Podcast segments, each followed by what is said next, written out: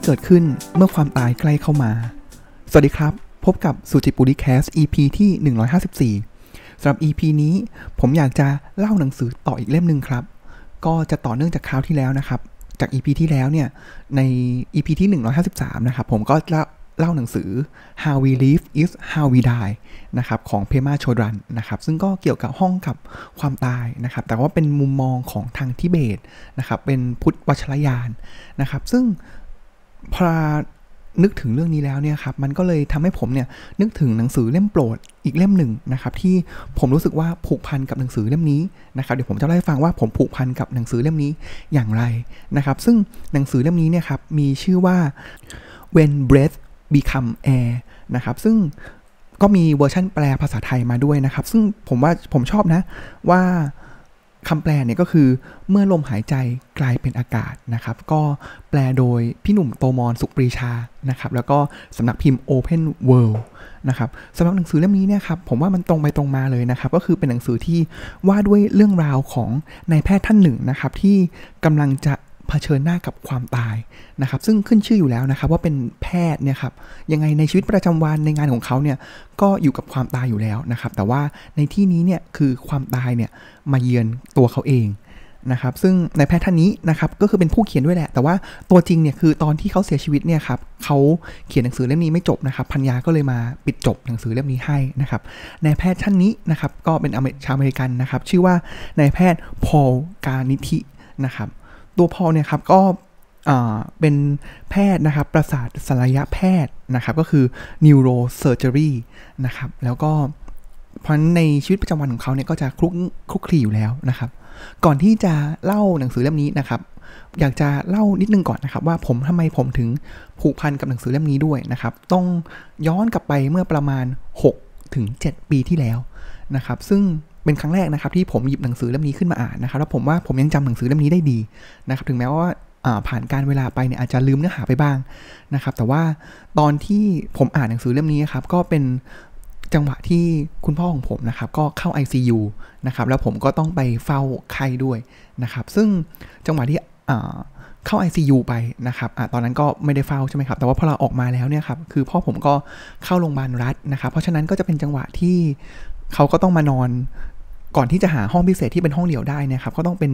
ช่วงที่เขาก็ต้องนอนอยู่ในห้องรวมผู้ป่วยรวมนะครับ แล้วผมก็ได้มีโอกาสอ่านหนังสือเล่มนี้เนี่ยตอนนั้นนะครับ แล้วก็มีเหตุการณ์มากมายครับที่เกิดขึ้นนะครับ ซึ่งเป็นเหตุการณ์ที่ผมว่ามันก็รีเลทกับผมนะครับ เกี่ยวข้องกับผมแล้วก็เกี่ยวข้องกับความตาย ให้ผมรู้สึกว่าเฮ้ยในด้วยผมในวัยประมาณ 28 ปีตอนนั้นเนี่ยเออเข้าใจ มากขึ้น มีมุมมองเกี่ยวกับความตายเนี่ยมากขึ้นนะครับสามเหตุการณ์นั้นมีอะไรบ้างนะครับ อันแรกเลยนะครับ ก็ตอนจังหวะที่คุณพ่อผมเข้า ICU นะครับแล้วผมก็เข้าไปเยี่ยมตอนนั้นยังไม่มีโควิดนะครับก็เข้าไปได้ยาวหน่อยนะครับแล้วก็เข้าไปได้หลายคนหน่อยนะครับ ซึ่งผมก็จะเห็นว่าเตียงข้างๆเนี่ยก็จะมีหลาย ๆ เตียงเนาะนะครับแล้วเตียงข้างๆเนี่ยก็จะเป็นช่วงที่เฮ้ยมีคนมาเยี่ยมเนี่ยเหมือนจะมาทั้งครอบครัวเลยนะครับทั้งลูกเด็กเล็กแดงเนี่ยมากันเยอะเลยนะครับแล้วบรรยากาศเนี่ยก็จะค่อนข้างที่จะซึมเศร้า นะครับเศร้าๆนะครับ แล้วก็หลังจากนั้นเนี่ยญาติญาติเนี่ยก็ออกไปนะครับ สักพักหนึ่งนะครับ ออกไปเนี่ยอันนี้ผมเห็นกับตาเลยนะครับ ก็คือว่าเครื่องเนี่ยมันร้องปี๊ดแล้วก็มีไฟแดงๆที่ตัวมอนิเตอร์ขึ้นมานะครับ ก็เป็นอันส่งสัญญาณนะครับว่า ผู้ป่วยท่านนั้นนะครับได้จากโลกนี้ไปแล้วนะครับแล้วหลังจากนั้นเนี่ยพยาบาลก็โทรเรียกญาติกลับมาแล้วญาติก็ก็กลุ่มเดิมนี่แหละผมว่าผมว่าออกไปไม่ถึง 5 นาทีได้นะครับก็กลับมาแล้วก็บรรยากาศก็เต็มไปด้วยความโศกเศร้านะครับอันนั้นเป็นครั้งที่เห็นกับตาเลยนะครับว่าเออมันไม่ใช่อย่างในละครหรือในหนังแหล้วนะครับ ตอนที่จังหวะที่เครื่องวัดชีพของหัวใจเนี่ยมันปี๊ดไปเลยนะครับ อันนั้นคือเหตุการณ์แรกนะครับภายในช่วงสองสาวันเลยนะนะครับ เหตุการณ์ที่ 2 ครับ ก็เป็นจังหวะที่ คุณพ่อของผมเนี่ยก็ออกมานอนที่เตียงรวมแล้วนะครับ แล้วผมก็นั่งอ่านหนังสือเล่มนี้แหละข้างๆท่านนะครับ แล้วก็เตียงข้างๆนะครับ ก็เป็นบทสนทนานะครับ ระหว่างผู้ป่วยนะครับ ก็เป็นคุณพ่อนะครับ แล้วก็มีลูกอยู่นะครับ ก็รู้เลยนะครับว่าผู้ป่วยท่านนี้เนี่ยเป็นโรคไตวายนะครับ แล้วก็ตัวเขาเองเนี่ยก็รู้สึกว่าก็เป็นจังหวะที่เขาต้องไปเหมือนไปฟอกไตนะครับ ถึงคิวฟอกไตแล้วนะครับ แล้วก็ลูกก็พยายามที่จะบอกให้คุณพ่อเนี่ยไปฟอกไตนะครับ แต่ว่าคุณพ่อนี่ก็ ยืนกลานนะครับว่าไม่เอาแล้วไม่ฟอกแล้วนะครับ ซึ่งจริงๆแล้วผมก็รู้นะครับว่าพ่อผมเนี่ยก็เป็นโรคไตเหมือนกันนะครับ แล้วก็ต้องฟอกไตแล้วทุกครั้งที่เขาไปฟอกไตเนี่ย สภาพเขากลับมานี่คือแบบ โอ้เยินเยินเลยนะครับ ก็คือเหมือนกับต้องไปเสียบนะครับ แล้วก็เส้นเลือดนะครับ แล้วก็มีการถ่ายเลือดเอาเลือดออกไปฟอกเอาสารพิษเอาของเสียนี่ออกจากเลือดนะครับ ซึ่งมันทรมานนะครับ แล้วเป็นอะไรที่เพลียมากนะครับ แล้วก็คุณพ่อท่านนี้ก็ เหมือนกับคุณไข้นะครับเขาก็ก็ยอมแพ้แล้วกิฟต์อัพแล้วนะครับ แต่เราก็จะเห็นนะครับความพยายามของลูกนะครับ ความพยายามที่แบบโอ้โหมันผมเห็นลูกร้องไห้อ้อนวอนนะครับ พ่อก็ไม่ไม่นะครับ แล้วก็มีพยาบาลพยายามจะมาช่วยคอนวินส์นะครับ จนสุดท้ายต้องถึงมือหมอนะครับ หมอก็บอกว่าหมอก็พูดไปเลยนะเนี่ยประมาณว่าหมอพยายามทำเต็มที่แล้วนะ ถ้าคุณคุณไข้เป็นอย่างนี้แล้วถ้าเกิดคุณไข้ยอมแพ้แล้วลูกล่ะแล้วหมอล่ะ ที่พยายามจะสู้อยู่ นะครับ แต่เราก็รู้อยู่แล้วนะครับว่าสู้ไปปลายทางเนี่ยไม่ช้าก็เร็วมันจะอยู่ที่ตรงไหนนะครับ สุดท้ายถึงแม้จะไม่เต็มใจแต่ว่าคนไข้นะครับก็ยอมที่จะไปฟอกไตนั่นคือเหตุการณ์ที่2นะครับที่เกิดขึ้นในช่วง 2-3 วันนั้น และเป็นช่วงที่ผมอ่านหนังสือเล่มนี้นะครับอยู่พอดี ต่อมาครับ ใกล้ตัวเลย อันนี้เกิดเกิดขึ้นกับผมเลยนะครับก็เป็นจังหวะที่คุณพ่อผมนอนอยู่นะครับผมก็อ่านหนังสือไปแหละนะครับแล้วสิ่งที่ผมสังเกตเห็นนะครับก็คือคุณพ่อเนี่ยกลน นะครับแล้วพ่อผมเองเลยกลนนะครับแล้วก็จู่ๆเนี่ยตาเหลือก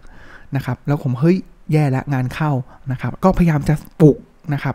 ปลุกเท่าไหร่ก็ไม่ตื่นนะครับจนผมต้องเรียกพยาบาลนะครับแล้วหลังจากนั้นเนี่ยก็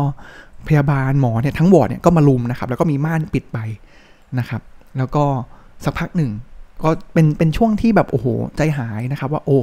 สงสัยจะไม่รอดแล้วนะครับความตายมันใกล้แล้วมาถึงแล้วนะครับแต่สุดท้ายก็ ผ่านพ้นตรงนั้นมาได้นะครับ หมอก็บอกว่าเออก็เป็นอาการซึมนะครับ ซึมทางการแพทย์ก็คือเหมือนกับน้ำตาลตกอย่างรุนแรงนะครับ เลยแบบไม่มีแรง เพราะฉะนั้นเขาให้กลูโคสเข้าไปเนี่ยก็อาการดีขึ้นนะครับ นี่เลยมันมันเหมือนเป็นสามเหตุการณ์ที่มันทำให้รู้สึกสังเวชใจนะ แล้วมันเป็นการเตือนตัวเองนะครับ ว่าเฮ้ยจริง ๆ แล้วเนี่ยความตายเนี่ยมันมันอยู่ใกล้ตัวเราเหลือเกินนะครับ ถ้ามันไม่เกิดขึ้นกับคนอาจจะไกลตัวก็คนใกล้ตัว หรือแม้กระทั่งคน คนที่คนคนนั้นที่ก็คือตัวเรานั่นเองนะครับ เช่นเดียวกับนายแพทย์ท่านนี้นะครับ ทีนี้กลับมาที่หนังสือเล่มนี้นะครับ When Breath Become Air นะครับ เมื่อลมหายใจกลายเป็นอากาศ ผมว่าชื่อมันมันสะท้อนแล้วมันมันงดงามมากนะครับ ชื่อหนังสือทั้งชื่อภาษาอังกฤษแล้วก็ชื่อแปลไทยนะครับเล่าอย่างนี้ก่อนนะครับว่าในเขาก็ในในโครงสร้างหนังสือเขาก็จริง ๆ แล้วก็เหมือนเล่าไปเรื่อยๆนะครับ ว่าเขาเจออะไรบ้างนะครับ ประสบการณ์ชีวิตของเขาที่ผ่าน การเป็นหมอนะครับที่เห็นความตายและและเมื่อเหตุการณ์ที่เกิดขึ้นเมื่อความตายเนี่ยมันกำลังจะเกิดขึ้นกับตัวเขาเองนะครับเขาก็ในวันแรก ๆ ที่เขาขึ้นวอร์ดนะครับเป็นเคสแรกเลยของเขานะครับก็คือเป็นเคสที่ต้องผ่าคลอดให้กับผู้หญิงนะครับแล้วเป็นการผ่าคลอดก่อนกำหนด นะครับซึ่งปกติแล้วเราก็ผ่าคลอดกันประมาณสัปดาห์ที่ 38ถึง40นะครับแต่ว่าเหตุการณ์ของผู้หญิงท่านนี้เนี่ยครับคุณแม่ท่านนี้เนี่ยเขาต้องผ่าคลอดลูกแฝดด้วยนะครับที่สัปดาห์ที่ 23 ครึ่งนะครับแล้วก็เขาก็ร่วมผ่าด้วยนะครับ แล้วเขาก็เห็นเด็กออกมาเนี่ยใสเลยนะครับแบบผิวเนี่ยคือเห็นเส้นเลือดเห็นข้างในเลยนะครับ เพราะมันยังไม่ได้พัฒนาเต็มที่นะครับ แล้วสุดท้ายนะครับ เด็กทั้งสองคนที่เกิดมาเนี่ยก็ เสียชีวิตลงนะครับ ซึ่งมันก็เป็นเป็นการที่ทำให้เขาเนี่ยเห็นการเกิดแล้วก็การตายเนี่ยภายในเวลาที่ใกล้เคียงกันมาก ๆนะครับ ต่อมาครับพอหลังจากที่เขาจบนะครับ เขาก็ขึ้นเป็นแพทย์ประจำบ้านนะครับ แล้วเขาก็เจอการเสียชีวิตตลอดเวลานะครับ จากแผลที่แบบคนถูกยิงที่หัวบ้างละจากอุบัติเหตุบ้างละนะครับ หรือว่าคนที่เหมือนติดเอาเป็นแอลกอฮอล์เรื้อรังนะครับ แล้วก็ เสียเลือดไปนะครับ เพราะว่าเลือดเนี่ยมันไม่แข็งตัวจนก็เสียเลือดจนเสียชีวิตนะครับ เนี่ยเขาเห็นสิ่งเหล่านี้ตลอดเวลานะครับ แล้วบางครั้งเนี่ยมันเป็นสิ่งที่เขาต้องตัดสินใจด้วยนะครับ ว่าเฮ้ยถ้ามีเหตุการณ์ที่เขาต้องเลือกที่จะช่วยผู้ป่วยสองคนเนี่ยเขาต้องเลือกช่วยผู้ป่วยคนไหนนะครับ หรือว่าบางครั้งเนี่ยถ้าเกิดเขาผ่าตัดไปแล้วเนี่ยถึงแม้ว่าจะช่วยชีวิตได้เนี่ยแต่ว่าทำให้ผู้ป่วยคนนั้นเนี่ยมีผลข้างเคียง มีผลกระทบจากสมองส่วนอื่น ไม่ว่าจะเป็นเสียความสามารถในการกินในการพูดเนี่ยครับมันโอ้โหมันก็เป็นการตัดสินใจที่ก็ยากลำบาก แต่นี่คือสิ่งที่เขาต้องเจอตลอดเวลานะครับ แต่ว่าสิ่งที่เขาเริ่มตระหนักนะครับ คือพอเขาทำไปเรื่อยๆเนี่ยครับแล้วเขาก็อะเป็นแพทย์ที่มีชื่อเสียงมากขึ้น มีความสามารถมากขึ้นนะครับ เขาบอกว่าสิ่งที่เขาสูญเสียไปคือ loss of humanity นะครับคือสูญเสียความเป็นคน เอ๊ะทำไมล่ะทำไมหมอที่ต้องช่วยชีวิตผู้คนเนี่ยกับกลายเป็นเขากลับรู้สึกว่าเขากำลังสูญเสียความเป็นคนด้วยนะครับก็เหมือนกับคนไข้เยอะใช่ไหมครับ แล้วเขาก็ต้องเหมือนกับทำเวลานะครับ มีความเครียดมีนู่นนี่นั่นนะครับทำให้ปฏิสัมพันธ์ระหว่างเขากับคนไข้เนี่ยมันแย่ลงในหลาย ๆ ครั้งนะครับ ซึ่งนั่นเองครับมันก็เลยทำให้เขาตระหนักอย่างหนึ่งขึ้นมานะครับว่าเฮ้ยจริง ๆ แล้วเนี่ย หน้าที่ของหมอตัวเขาเองเนี่ย คือในความเป็น humanity นะครับ หน้าที่ของหมอเนี่ย มันไม่ใช่แค่ผ่าตัดเพื่อให้คนไข้รอดนะครับ แต่ว่าจริง ๆ แล้วเนี่ย มันคือการช่วยคนไข้และครอบครัว ให้เขาเนี่ยเข้าใจกับความตายนะครับ เข้าใจกับความเจ็บป่วยนะครับ แล้วก็ไม่ว่าการตัดสินใจอะไรใด ๆ ที่เกิดขึ้นเนี่ย ให้เขายอมรับกับสิ่งสิ่งนั้นนะครับ ผมว่ามันก็เป็นพอยที่สำคัญที่ เขาเล่าให้ฟังว่าตลอดเวลาที่เขาเห็นการเกิดการตายเนี่ยเขาเรียนรู้อะไรบ้างนะครับ แต่นั่นคือการตายของคนอื่น แต่ทีนี้ประเด็นของเรื่องเลยก็คือว่า แล้วเมื่อความตายเนี่ยใกล้เขาเข้ามาล่ะ เขาจะวางใจอย่างไรนะครับ เพราะนั้นเขาก็เป็นแพทย์นะครับ แล้วเป็นชื่อมีชื่อเสียงนะครับทำงานหนักแล้วเขาบอกเขาเป็น neurosurgery นะครับ ก็คือประสาทศัลยแพทย์นะครับ เพราะฉะนั้นแล้วเนี่ยคือการทำงานเนี่ยมันมีความเครียดมัน การผ่าตัดใดอย่างของเขาเนี่ยมันมีผลต่อ มันมี Impact เนี่ยมากมายมหาศาลนะครับ แล้วเพราะฉะนั้นอะมีความเครียดมีความกดดันนะครับ พักผ่อนน้อยนะครับเขาก็เริ่มมีอาการปวดหัวแล้วนะครับ แล้วก็มีอาการปวดหลังนะครับพอครั้งแรกเลยเนี่ยเขาไปเอ็กซเรย์นะครับแล้วก็อะก็ยังไม่ได้พบอะไรเขาก็เลยโหมทำงานหนักต่อไปนะครับ จนรู้สึกว่ามีอาการปวดหลังเนี่ยกลับมาอย่างรุนแรงอีกครั้งนะครับ แล้วก็มีอาการ ไอแบบโอ้โหเรื้อรังนะครับน้ำหนักลดหวบ ตัวเขาเองด้วยควาเป็นหมอเนี่ยเขารู้แล้วว่า นี่มันคือสัญญาณของโรคมะเร็งนะครับ เพราะฉะนั้นเขาก็กลับไปตรวจอีกครั้งหนึ่งนะครับ สิ่งที่เขาเจอในครั้งนี้คือ เขาพบว่าปอดของเขาเนี่ยเต็มไปด้วยเนื้อร้ายนะครับ นอกจากนี้เนี่ยไม่ว่าจะเป็นกระดูกสันหลังตับของเขาเนี่ยครับมันมีอาการดีฟอร์ม หรือว่าผิดรูปผิดร่างนะครับ เพราะฉะนั้นเขารู้ทันทีเลยว่า เวลาของเขาเหลือไม่มาก เพราะนี่มันคือมะเร็งปอดที่ขั้นลุกลามรุนแรงแล้วนะครับ ถ้าเกิดบ้านเราก็คือขั้นสี่แล้วนะครับ นั่นคือจังหวะที่เขาเจอเป็นครั้งแรกนะครับ เพราะฉะนั้นกลับมาเลยครับ สิ่งที่กระตุกให้เขาคิดได้เลยนะครับ ก็คือว่า เอ๊ะ แล้วเมื่อเรารู้แล้วว่าไม่ช้าก็เร็วเนี่ย เราตายแน่นอนนะครับคำถามที่ผมเหมือนโจหัวว่าถ้าเกิดเรารู้แล้วว่าเราต้องตายเนี่ย และใกล้มากนะครับ คำถามเราคืออะไรนะครับคำถามสำคัญเลยก็คือ แล้วเราเนี่ย จะใช้เวลาใช้ชีวิตในช่วงเวลาที่เหลืออยู่อย่างไร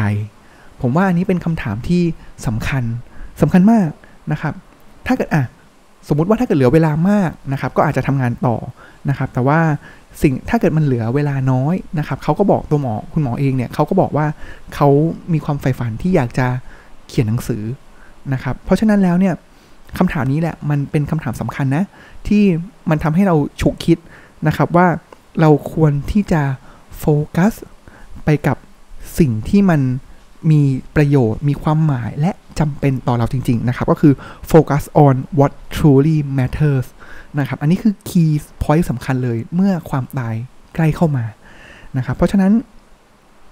ในเรื่องหนังสือนะครับเขาก็บอกว่าก่อนหน้านี้เขาเป็นหมอใช่ไหมครับเขาก็ ศึกษาอ่านหนังสือเกี่ยวกับอะไรที่มันเป็นเทคนิคนะครับ แต่ว่าหลังจากนั้นเนี่ยพอเขาเปลี่ยนจากtitle คุณหมอเป็นคนไข้นะครับ หลังจากนี้เนี่ยเขาก็อ่านหนังสือที่เป็นแนวปรัชญาชีวิตมากยิ่งขึ้นนะครับ อีกคำถามหนึ่งตอนนั้นเนี่ยเขาแต่งงานแล้ว ตอนนั้นที่เขาเจอก็คือวัย 36 35 นะครับเขาก็ตัดสินใจกับภรรยาว่า เออ สิ่งหนึ่งเลยที่จะเติมเต็มครอบครัวเขาก็คือ การมีลูกนะครับ ซึ่งก่อนที่เขาจะรักษาคีโมรักษาอะไรต่างๆเนี่ยเขาก็ทำการเก็บสเปิร์มแล้วก็มีการผสมเทียมไปเรียบร้อยนะครับ จนสุดท้ายเนี่ยเขาเนี่ยก็มีชีวิตนะครับยืนยาวอยู่ได้นานพอที่จะเห็นลูกสาวของเขาเกิดนะครับ ลูกสาวของเขาเนี่ยก็ชื่อเคดี้นะครับแล้วก็ตอนที่ลูกสาวเกิดมาเนี่ยก็เป็นช่วงเวลาที่เขาก็อยู่ในภาวะที่ค่อนข้างวิกฤตแล้วร่างกายเขาก็สุดถอยลงไปแล้วนะครับ แล้วก็หลังจากที่ลูกสาวเนี่ย ลืมตาดูโลกมาได้ 5 เดือนนะครับมะเร็งของเขาอาการมะเร็งของเขาเนี่ยก็ไม่ตอบสนองต่อการรักษาและนะครับ เพราะฉะนั้นแล้วเนี่ยเขาบอกว่า ณจุดนั้นเองเนี่ยครับ คือถึงแม้ว่าตัวเขาและครอบครัวเนี่ยก็จะมีความโศกเศร้านะครับ แต่ว่าสิ่งที่เขาพัฒนาขึ้นมา มันเป็นความสามารถในการที่จะ appreciate นะครับ ชื่นชมนะครับ กับ บางสิ่งบางอย่างในชีวิตของเขา หามุมต่างๆ ในชีวิตที่มันเป็นบวกต่อชีวิตของเขาได้มากยิ่งขึ้นนะครับ เพราะว่าเขาบอกว่าตอนแน่นอนครับ ก่อนหน้าที่เขาเป็นเนี่ยเขาโหมงานหนักเวลาในให้กับภรรยาเนี่ยก็น้อยนะครับ แล้วหลังตอนนั้นเนี่ยก็คือมีปัญหาครอบครัวเนี่ยมากมายมหาศาลนะครับ แต่หลังจากที่เขารู้นะครับ แล้วเขาโฟกัสในสิ่งที่มันมีความหมายมีมันสำคัญต่อเขาเนี่ยเห็นไหมเขาให้ความสำคัญกับคนรอบตัว ไม่ว่าจะเป็นครอบครัวลูกหรือว่าpassion ของเขาเนี่ยมากยิ่งขึ้นนะครับแล้วหลังจากนั้นเนี่ยอีกไม่นานนะครับอาการก็แย่ลงอีกนะครับเซลล์ไอพวกมะเร็งเนี่ยมันก็ขึ้นสมองนะครับแล้วก็หลังจากนั้นเนี่ยครับอีกประมาณสามเดือนนะครับก็คือเป็น 8 เดือนหลังจากที่ลูกสาวเขาเคดี้เนี่ยเกิดมานะครับก็มันวิกฤตแล้วนะครับเขาก็เป็นคนตัดสินใจเองนะครับที่จะก็ ถอดสายที่จะคอยเหมือนเป็น life support เขานะครับ ก็คือพวกเครื่องช่วยหายใจต่างๆนะครับเขาก็ตัดสินใจตรงนั้นลงไปนะครับ ก็อาจจะมีการให้มอร์ฟีนเพื่อระงับความเจ็บปวดด้วยนะครับ ซึ่งอันนี้ก็มันก็รีเฟกผมเหมือนกันนะ เพราะว่าตอนที่อาม่าผมเสียนะครับ ก็เหมือนอันนี้เหมือนกันเป็นโรคมะเร็งนะครับ แล้วก็ช่วงนั้นเนี่ยคือดูแล้วว่าอย่างมากก็ให้ยากระตุ้นหัวใจให้ทำงานต่อ แต่นั้นมันคือการยื้อนะครับ แต่ว่าเขาก็ไม่ได้แบบสามารถที่จะ มีปฏิกิริยาอะไรใด ๆ ได้แล้วนะครับ แล้วก็ตอนนั้นครอบครัวนะครับ คุณแม่แล้วก็เหล่าพี่น้องเนี่ยก็ตัดสินใจอย่างนั้น เช่นเดียวกับคุณพ่อของผมเหมือนกันนะครับ ที่เราก็คุยกันในครอบครัวนะครับ ว่าถ้าเรารู้แล้วว่าถ้าเกิดเขาขาดไม่มีสติไปแล้วนะครับ ไม่มีปฏิกิริยาอะไรแล้วเนี่ยก็เราก็จะตัดสินใจวิธีนี้เหมือนกันนะครับ มันก็รีเลทแล้วมันก็ใกล้ตัวจริง ๆ นะครับ หลังจากนั้นเขาก็จากไปด้วยวัย 37 ปีนะครับ ในบทสุดท้ายนะครับที่ของหนังสือ When Breath Become Air ที่ภรรยาของเขานะครับลูซี่เนี่ยมาเขียนนะครับเขาบอกว่าเขียนจบให้นะครับเขาก็บอกว่าในช่วงปีสุดท้ายของครอบครัวเนี่ยมันเป็นช่วงเวลาที่วิเศษมากนะครับมันเป็นช่วงเวลาที่ถึงแม้ว่าตัวพอเองเนี่ยจะป่วยนะครับแล้วร่างกายอาการเนี่ยสุดลง แต่มันเป็นช่วงเวลาที่เต็มไปด้วยความรักนะครับเต็มไปด้วยความช่วงเวลาที่มีความหมายนะครับมันเหมือนกับแฟลชแบ็ก เหมือนกับตอนที่เขาเหมือนตอนที่จังหวะที่เขาเนี่ยรักมีเกิดแรกแรกนะครับ แล้วก็จีบกันใหม่ๆนะครับ แล้วก็เป็นครอบครัวที่เข้มแข็งให้กำลังใจซึ่งกันและกันนะครับ แล้วก็สิ่งที่เขาปิดท้ายนะครับเขาก็บอกนี้ครับเขาบอกว่าจริง ๆ แล้วเนี่ยมันไม่ใช่แค่การที่เราเนี่ยเข้าใจแล้วก็ยอมรับว่าความตายเนี่ยเป็นส่วนหนึ่งของชีวิต อันนี้ก็สำคัญมากอยู่แล้วนะครับ แต่อีกส่วนหนึ่งเลยเนี่ยก็คือว่า มันมีความจำเป็นอย่างยิ่งนะครับที่เราต้องใช้ชีวิตในช่วงที่เรากำลังเผชิญหน้ากับความตายเนี่ยอย่างกล้าหาญและมีความหมายนะครับ เพราะเพราะฉะนั้นแล้วเนี่ยเขาเล่มนี้เขากำลังจะบอกถึงเรื่องของจุดที่ใกล้ตายนะครับ ว่าเราควรจะใช้ชีวิตอย่างมีความรักมีความหมายนะครับ ซึ่งเมื่อประกอบรวมกับหนังสือเล่มก่อนหน้านี้นะครับ ก็คือ how we live is how we die เนื้อหาจะเป็นไปทางเดียวกัน แต่มันจะเพิ่มมากขึ้นครับ แล้วทำไมล่ะ คำถามต่อมาคือ แล้วทำไมเราไม่ใช้ชีวิตในทุกๆวันนี้เนี่ยให้เหมือนกับว่าเราเนี่ยกำลังเผชิญหน้ากับความตายอยู่ล่ะทำชีวิตทุกๆอย่างนะครับดำเนินชีวิตของเราเองเนี่ยให้รู้สึกว่ามันมีคุณค่ามีความหมายเต็มไปด้วยความรักเสียตั้งแต่วันนี้ไม่จำเป็นนะครับที่เราจะต้องเฮ้ยความตายใกล้มาแล้ว แล้วฉันต้องใช้ชีวิตอย่างมีความหมาย ฉันต้องเติมเต็มความรักกับครอบครัวคนรอบตัวไม่จำเป็นนะครับแต่จริง ๆ แล้วเนี่ยมันเริ่มได้ตั้งแต่ วันนี้วินาทีนี้เลยนะครับ ซึ่งมันก็พอเราได้อ่านหนังสือสองเล่มนี้มาทบทวนอีกครั้งหนึ่งนะครับ มันก็เลยทำรู้สึกว่า เออมันจริง ๆแล้วเรารู้อยู่แล้วนะครับ ปลายทางชีวิตเนี่ย ทุก ๆ วันนี้ที่เราดำเนินชีวิตไปหายใจไปนะครับ เป้าหมายทางเดียวที่เรากำลังมุ่งสู่ก็คือมุ่งสู่การตาย เพราะฉะนั้นในเมื่อเรารู้อยู่แล้วว่าเราไปทางนั้น เตรียมตัวแล้วก็ดำเนินชีวิตทุกวันนี้ ให้ดีที่สุด มีความหมายและเต็มไปด้วยความรักที่สุดนะครับสำหรับวันนี้ก็ขอบคุณที่ติดตามรับฟังสุจิบุรีแคสนะครับ แล้วก็ติดตามใหม่ได้ตอนหน้าสวัสดีขอกล่าวคำว่า สวัสดีครับ